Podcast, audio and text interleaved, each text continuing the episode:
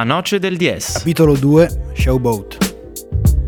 Riprendiamo questa cavalcata nella vita di Kobe Bryant. Siamo arrivati al draft siamo arrivati finalmente al primo parquet NBA calcato dal campionissimo americano. Il titolo di questo secondo capitolo, come avete sentito, è Showboat. I soprannomi di Kobe ci accompagnano durante tutto questo racconto e questo è un soprannome che non si è dato Kobe, che non gli hanno dato gli amici di Philadelphia. Un soprannome anche mal digerito. Mal digerito assolutamente, datogli da Shaquille O'Neal, che lo definivano in quei primi anni. Shaquille O'Neal è uno che si è sempre dato i soprannomi a se stesso e li ha anche sempre dati agli altri. E Kobe non è neanche l'unico a non aver mai apprezzato i suoi soprannomi perché anche di Dwayne Wade, detto Flash, da Shaq non piaceva quel soprannome. Lo chiama Showboat, che vuol dire un po' l'esibizionista, lo showman, l'uomo che esalta le folle e che fa le cose divertenti e che piacciono. Ma Kobe era altro, Kobe è sempre stato altro, ha sempre voluto essere altro. Kobe guardava da MJ, sì, MJ va a vincere la gara delle schiacciate, ma MJ vince e convince sul campo che è lui il migliore di tutti e quindi quel soprannome non gli è mai piaciuto e già da questo si può capire come il loro rapporto è sempre stato un rapporto molto burrascoso. Esatto, vediamo già qui i germi di quello che sarà sempre, fino probabilmente al ritiro di entrambi i giocatori, il rapporto tra due grandissime stelle dal carattere completamente diverso, perché se uno è istrionico, cacciarone, un uomo spogliatoio, a cui piace dominare, a cui piace vincere, ma dominare e vincere non è l'unica cosa a cui pensa nella sua vita cestistica e non solo.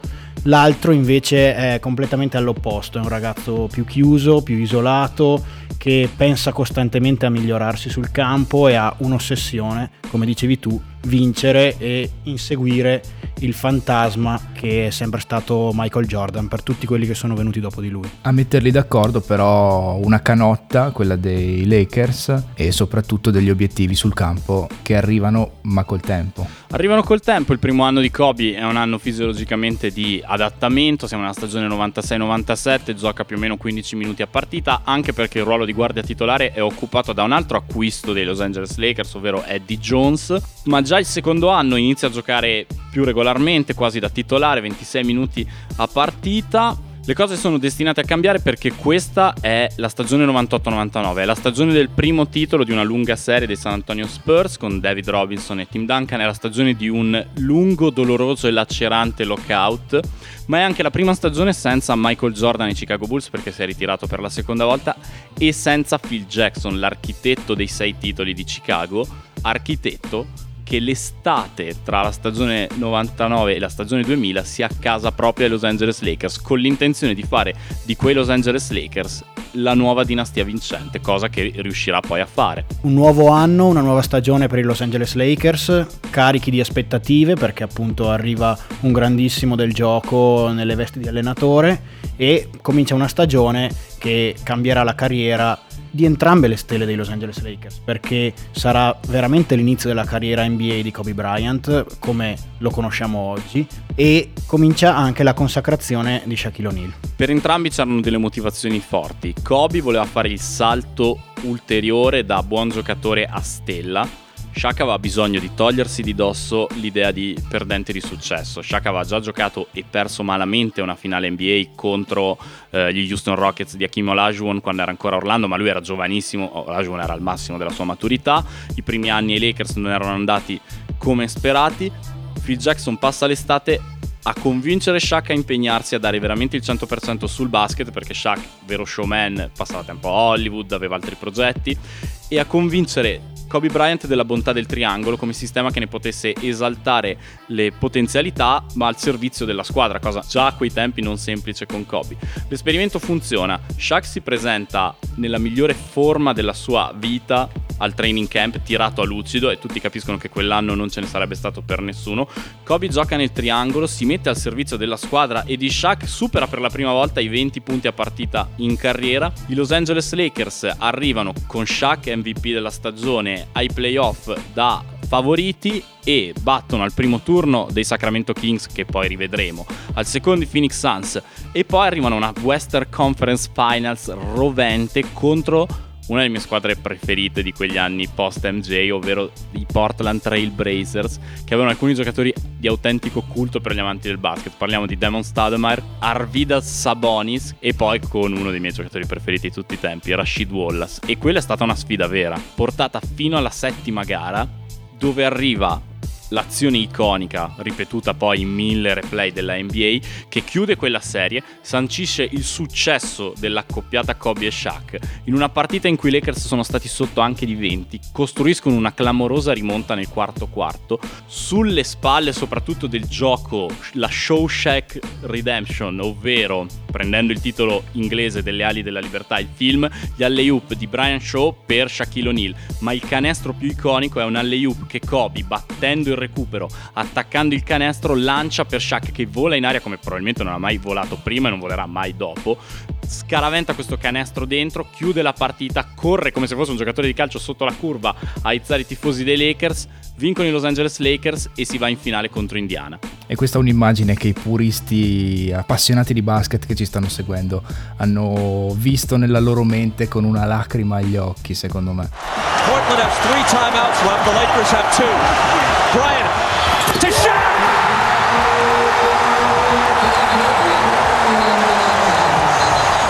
Siamo lasciati alle finali di conference, è giunto finalmente il momento di parlare delle finals, perché sono state delle finals a loro modo incredibili. Qui ci metto una piccola nota personale perché pur avendo sempre apprezzato Kobe Bryant, io quasi sempre mi sono trovato a tifare dall'altra parte e questa era la prima occasione, orfano dei miei Chicago Bulls in una lunga rebuilding che non è ancora finito vent'anni dopo. Io ho sempre adorato Reggie Miller e speravo che quello potesse essere l'anno che Reggie si metteva un anello al dito. Kobe Bryant probabilmente non solo odiato da te sportivamente, ma da tantissimi, visto che appunto ha passato vent'anni di carriera NBA con una sola canotta, quella dei Los Angeles Lakers, cucita addosso praticamente, e per chiunque non sia stato un fan accanito occasionale dei Los Angeles Lakers, Kobe Bryant ha rappresentato veramente la nemesi, l'antagonista per eccellenza, il villain che era quasi impossibile sconfiggere e ha superato questa etichetta solamente dopo che ha smesso di vincere ovviamente. Per cui qui mettiamo le basi del personaggio Kobe Bryant, odiatissimo da chiunque non ti fasse Los Angeles Lakers. Arriviamo a queste finali. Questi sono ancora i Los Angeles Lakers, sono soprattutto i Los Angeles Lakers di Shaq, MVP della stagione completamente immarcabile nel corso della stagione e dei playoff,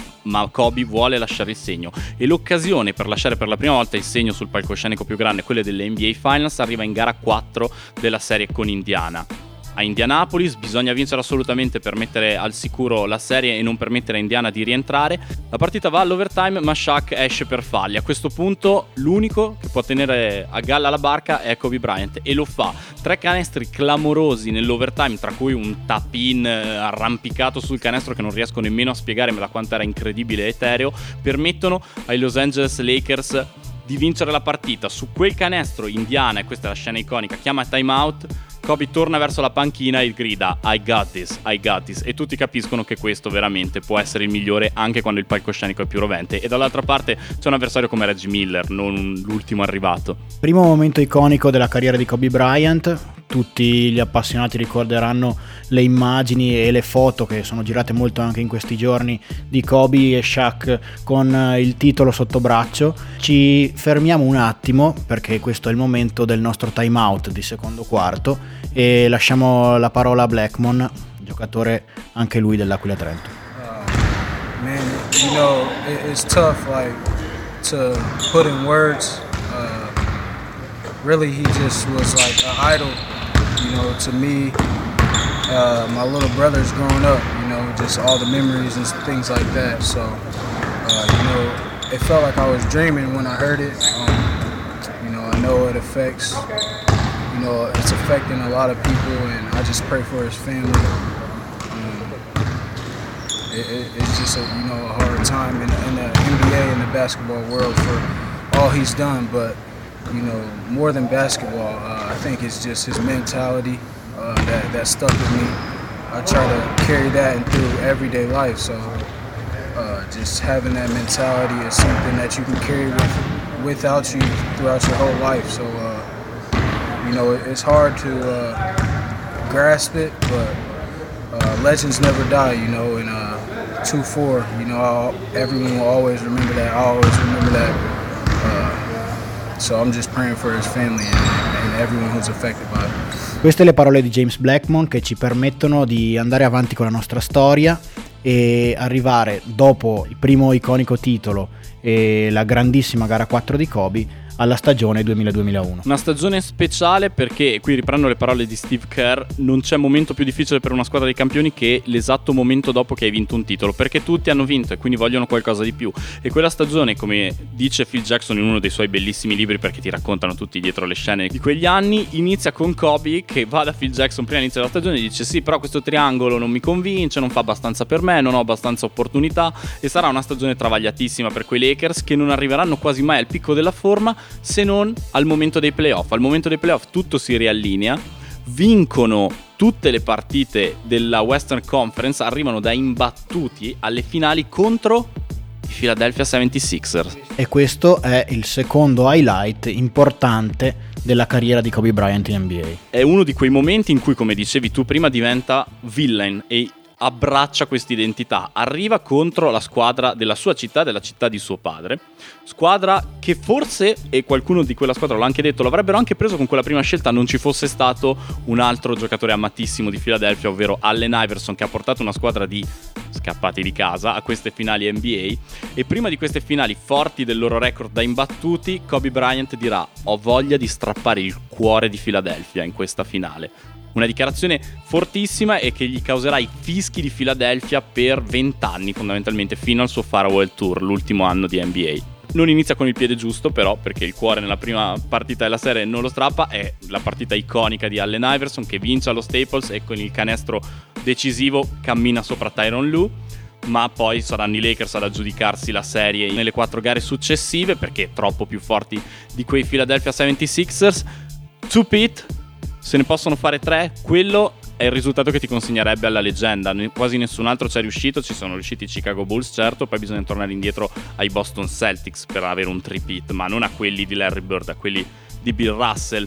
E i Lakers ce la fanno. Ce la fanno perché in due bellissime serie, soprattutto la prima, ossia le finali di conference con i Sacramento Kings, sfoderano tutto il loro potenziale e si qualificano per le finals. Finals che giocheranno contro i New Jersey Nets 4-0. Non c'è storia. New Jersey è una squadra costruita su Jason Kidd, Richard Jefferson e Kenyon Marty. Bella, divertente, tanta L-Hoop, ma tanto leggera. Contro Shaq e contro Kobe c'era poco che potessero fare. Indifendibili per quei New Jersey Nets. Si chiude così la stagione 2002 e qui arriva un momento di calo fisiologico per questa squadra. La stagione 2003 inizia forse con pochi stimoli, il rapporto tra Kobe e Shaq ormai sembra deteriorarsi sempre di più. Kobe vuole essere MJ, non vuole essere Scottie Pippen. Shaq dice sono io quello che vi ha portati fino qua perché dovrei iniziare a delegare di più. È una stagione strana per i Lakers ma condita però per Kobe Bryant da un momento speciale, l'All-Star Game del 2003. Nell'Ovest gioca Kobe Bryant, guardia tiratrice dell'Est, il suo idolo, con il quale nel frattempo ha costruito un rapporto Michael Jordan. E i due, in uno scambio rimasto poi negli annali e registrato, si scambiano battute per tutta la partita. Andiamolo a sentire. long. Oh, I know you ain't talking. I know you ain't talking. Hey, you only got three now. I get six. I will get that foul. You only got three now. I know where you're going. You got to get up quick. If you knew where I was going, why you go for the fake? Mike, after you face the ball, where else you gonna you go? left your feet. Yeah, but where else you gonna go? In the game, I go for you. I spun all the way around. I go for these ribs right here. Ultimo All-Star Game di Michael Jordan, dovrebbe essere lui il protagonista designato, indiscusso, quello che mette il punto esclamativo sulla partita e si porta a casa l'MVP, ma c'è qualcuno che non la pensa proprio così. È proprio come dici tu, è anche l'ultimo All-Star Game a essere stato deciso all'overtime, insomma ai tempi ancora alla fine quando arrivava il quarto quarto ci tenevano, si va al primo overtime, Michael Jordan segna un fade away buttandosi indietro veramente reminiscente degli anni migliori, porta a più due l'est, sembra tutto fatto, dall'altra parte però arriva Kobe Bryant si ferma sulla linea dei tre punti con la voglia proprio di fare il canestro da tre che strappa il cuore all'est e a Michael Jordan. Il canestro non lo fa, fa fallo però Jermaine O'Neal, tre tiri liberi, Kobe ne segna due, si va al secondo overtime, vincerà l'Ovest, MVP Kevin Garnett, ma Kobe in un qualche modo rovina l'ultima festa di MJ. All-Star Game che ci porta alla conclusione di una stagione che non finirà nel modo più felice, per usare un eufemismo, per i Los Angeles No, decisamente no. I Los Angeles Lakers battono in sei gare nel primo turno i Minnesota Timberwolves di un Kevin Garnett che ancora a quel momento, nonostante fossero passati sette anni al suo ingresso nell'NBA, non era riuscito a superare il primo turno dei playoff, ma perdono nel secondo turno contro gli San Antonio Spurs, poi laureatosi campioni a loro volta in finale sempre contro i New Jersey Nets 0-2 in due anni nelle finali in una bella serie per Kobe nonostante la sconfitta. 37 punti nella prima gara 27 nella seconda 39 35 36 di fila e poi 20 nella decisiva ma perdente gara 6 si chiude così una stagione per i Los Angeles Lakers eh, dolce amara. Più amara che dolce perché appunto eh, l'highlight di questa stagione è l'All-Star Game, mentre soddisfazioni di squadra per i Lakers veramente poche. Sembra essersi un po' rotto il giocattolo, la serie persa con San Antonio porterà grandi scombussolamenti sul mercato perché arriveranno due giocatori ritenuti a quel tempo veramente importanti. Arrivano Carmalone e Gary Payton, futuri Hall of Famer, MVP Carmalone, uno dei migliori difensori della Lega, Gary Payton, entrambi a fine carriera ma con la voglia di vincere un anello. Si pensa che quei Lakers 2003-2004 2004 vengono soprannominati i Fab Four, si pensa che domineranno la Lega. Non sarà così, non sarà così perché le cose in campo non funzioneranno mai, ma anche e soprattutto perché in quell'estate fatidica del 2003 succede un fattaccio in Colorado. Ci prepariamo all'intervallo lungo ascoltando Live Like Me. Yeah. Uh, uh, it's a new year. Uh-huh. Double O four. Let's go. I'm so full, ready to explode. Let the whole world know ain't nobody live like me. Stay above the rim like Kobe and that purple and gold, and ain't nobody live like me. I'm so full, ready to explode. Let the whole world know ain't nobody live like me. Stop talking and grab the control. It's live double O four, and ain't nobody live like me. When I step out, everybody be knowing I'm fresh to death and got the pigeon toe going. I'm eye screwing, gum chewing like who on next? Cause I'm hitting all nets. I ain't scared of y'all. I'm ahead of y'all. Y'all trying to do what I do, or did back when I was hurting them in high school. Six eight, same number as the great MJ. Have you seen him play? Is what the streets is asking. I do it with so much passion. One hand dunks and passing, dribbling, board crashing. I got a jumper like 33. I'm the answer, franchising the truth. You heard of me, and I'm taking it to anyone. Mindset of LeBron, can you dig where I'm coming from?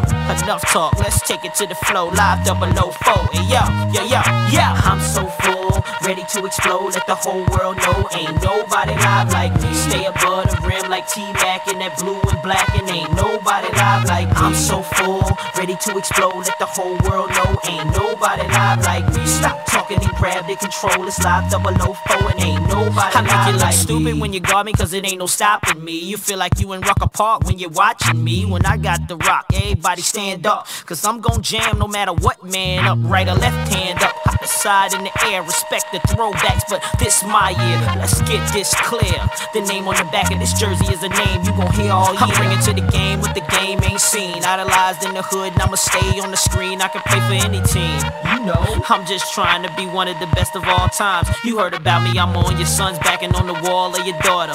Only 18 and my jump shot is water.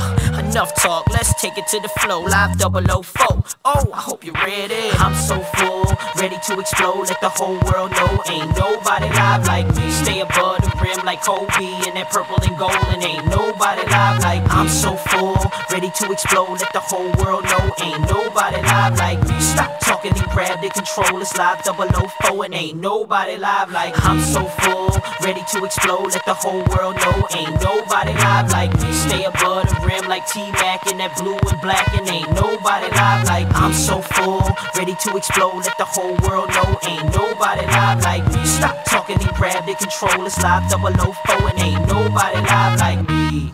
Intervallo lungo. È il 30 giugno 2003. Siamo a Edwards, Colorado. Al Cordigliera Lodge and Spa arriva una telefonata. A rispondere è KF, la receptionist, una dei protagonisti di questa storia di cui non faremo il nome. All'altro lato della cornetta una persona che chiede di prenotare una stanza per Kobe Bryant e due per i suoi accompagnatori. Kobe è diretto in Colorado per sottoporsi ad un intervento chirurgico non concordato con i Los Angeles Lakers ed è quindi in incognito. KF effettua la prenotazione e decide di fermarsi all'hotel fino all'arrivo di Kobe alle 22, tre ore dopo la fine del suo turno. Una volta arrivato, la ragazza accompagna Kobe alla sua stanza, la numero 35, e poi lo porta a fare un tour delle aree dell'hotel. I due vengono visti ridere e scherzare assieme in un clima disteso. A questo punto Kobe e KF tornano nella stanza della stella NBA e qui cominciano due diverse storie. Da una parte quella di uno stupro, dall'altra quella di un rapporto consenziente. Il primo luglio la ragazza chiama la polizia locale e racconta di voler denunciare una violenza sessuale. I detective si recano a casa di sua madre, dove registrano una lunga testimonianza. L'accusato è Kobe Bryant. KF racconta di un rapporto cominciato con un bacio consensuale, ma continuato contro la sua volontà. La ragazza viene quindi portata all'ospedale locale, dove le vengono riscontrate lesioni compatibili con una violenza sessuale. A questo punto i detective si recano al Cordillera Lodge per interrogare Kobe Bryant. La guardia dei Los Angeles Lakers all'inizio nega qualunque tipo di contatto con la ragazza, dicendo di non averla nemmeno abbracciata. Poi, messo di fronte alle prove degli inquirenti, ammette il rapporto, ma dichiara che si era svolto in maniera consensuale. Due posizioni agli antipodi che non possono che finire in tribunale.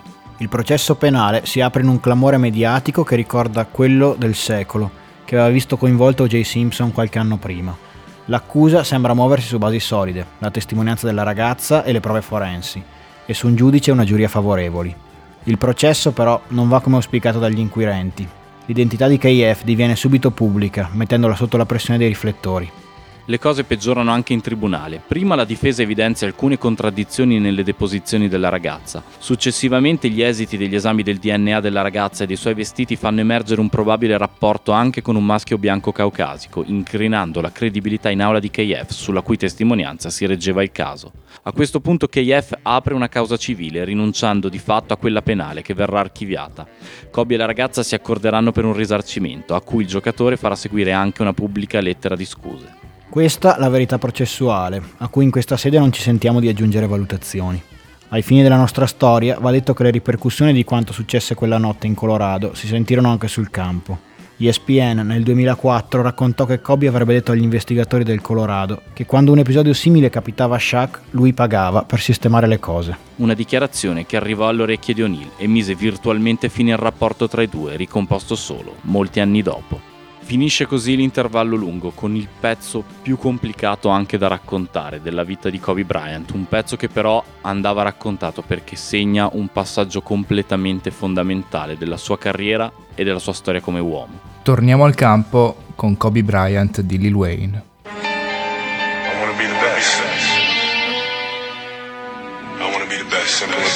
That's why I play the game. To be the best, you have to win. And that's what drives me. He's the best player in the game.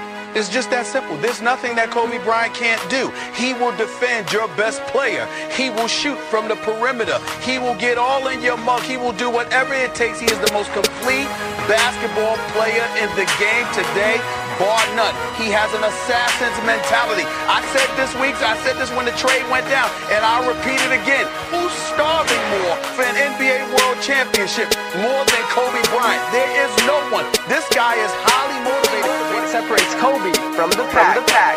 More than Kobe Bryant. There is there no is one. No one. Okay, Kobe doing work. Two four on my shirt. He the greatest on the court, and I'm the greatest on the verse. Going for the fourth ring like it was his first. Gotta get the gleam. Do it for Kareem. Two four so nice, my flow so mean. Catch me at the game, sitting next to Goldstein. Kobe Bryant Nikes, purple gold strings. Kobe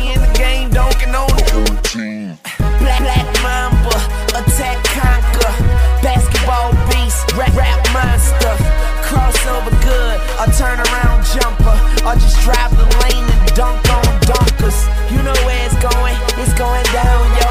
This is the lake show, but don't drown, though. I call him King Bryant, not let the crown show. I'm Definitely, I'm just lost for words. I mean, he's amazing. Pass me the damn ball, I don't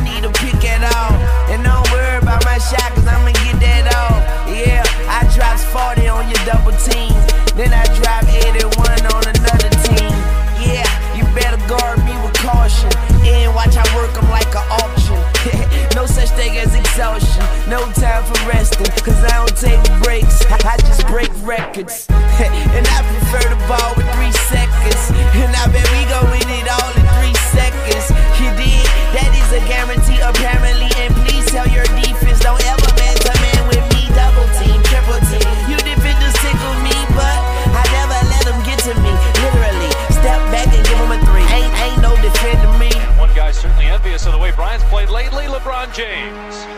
Been quoted saying that he's definitely the best player in our league. Um, to me, in my eyes, the best scorer in our in our in our league, and it's. I mean, I don't know if it's another. It's not another guy in his league that can accomplish some of the things that he's doing right now. Never take a day off. Catch you at the top of the key and get a J off. Baseline FaceTime, tongue out like 2 3. Even 2 3, gotta love how I do me. Practice while you sleep practice in my sleep. Straight out of high school, the brackets ain't for me. I will be jumping over you like I got a mattress at my feet. And all Phil Jackson says you better be passing it to me. I put the master in the piece, attack you like a beast. And I am starving for victory, and that means I'ma eat. And when they ask you who's the best, then the answer should be me. who's the best player in the NBA? Oh, still Kobe Bryant. Really? Why? Oh, because you never know what you're going to get. Call me Mr. Clutch or Mr. Automatic. I can post them up, all of my go get the alley. I'm going for the ring, I'm going for the ring. I went to Beijing and came back with the bling. Who they want? They want Kobe. And what he want? He want the trophy, the victory,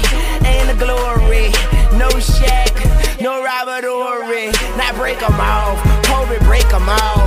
Yeah, you better beware the liquor dog. Yeah, just give him the ball and he take it off. Yeah, oh he properly dishing it to the soul. Yeah, I'll give it to D Fish on the wing.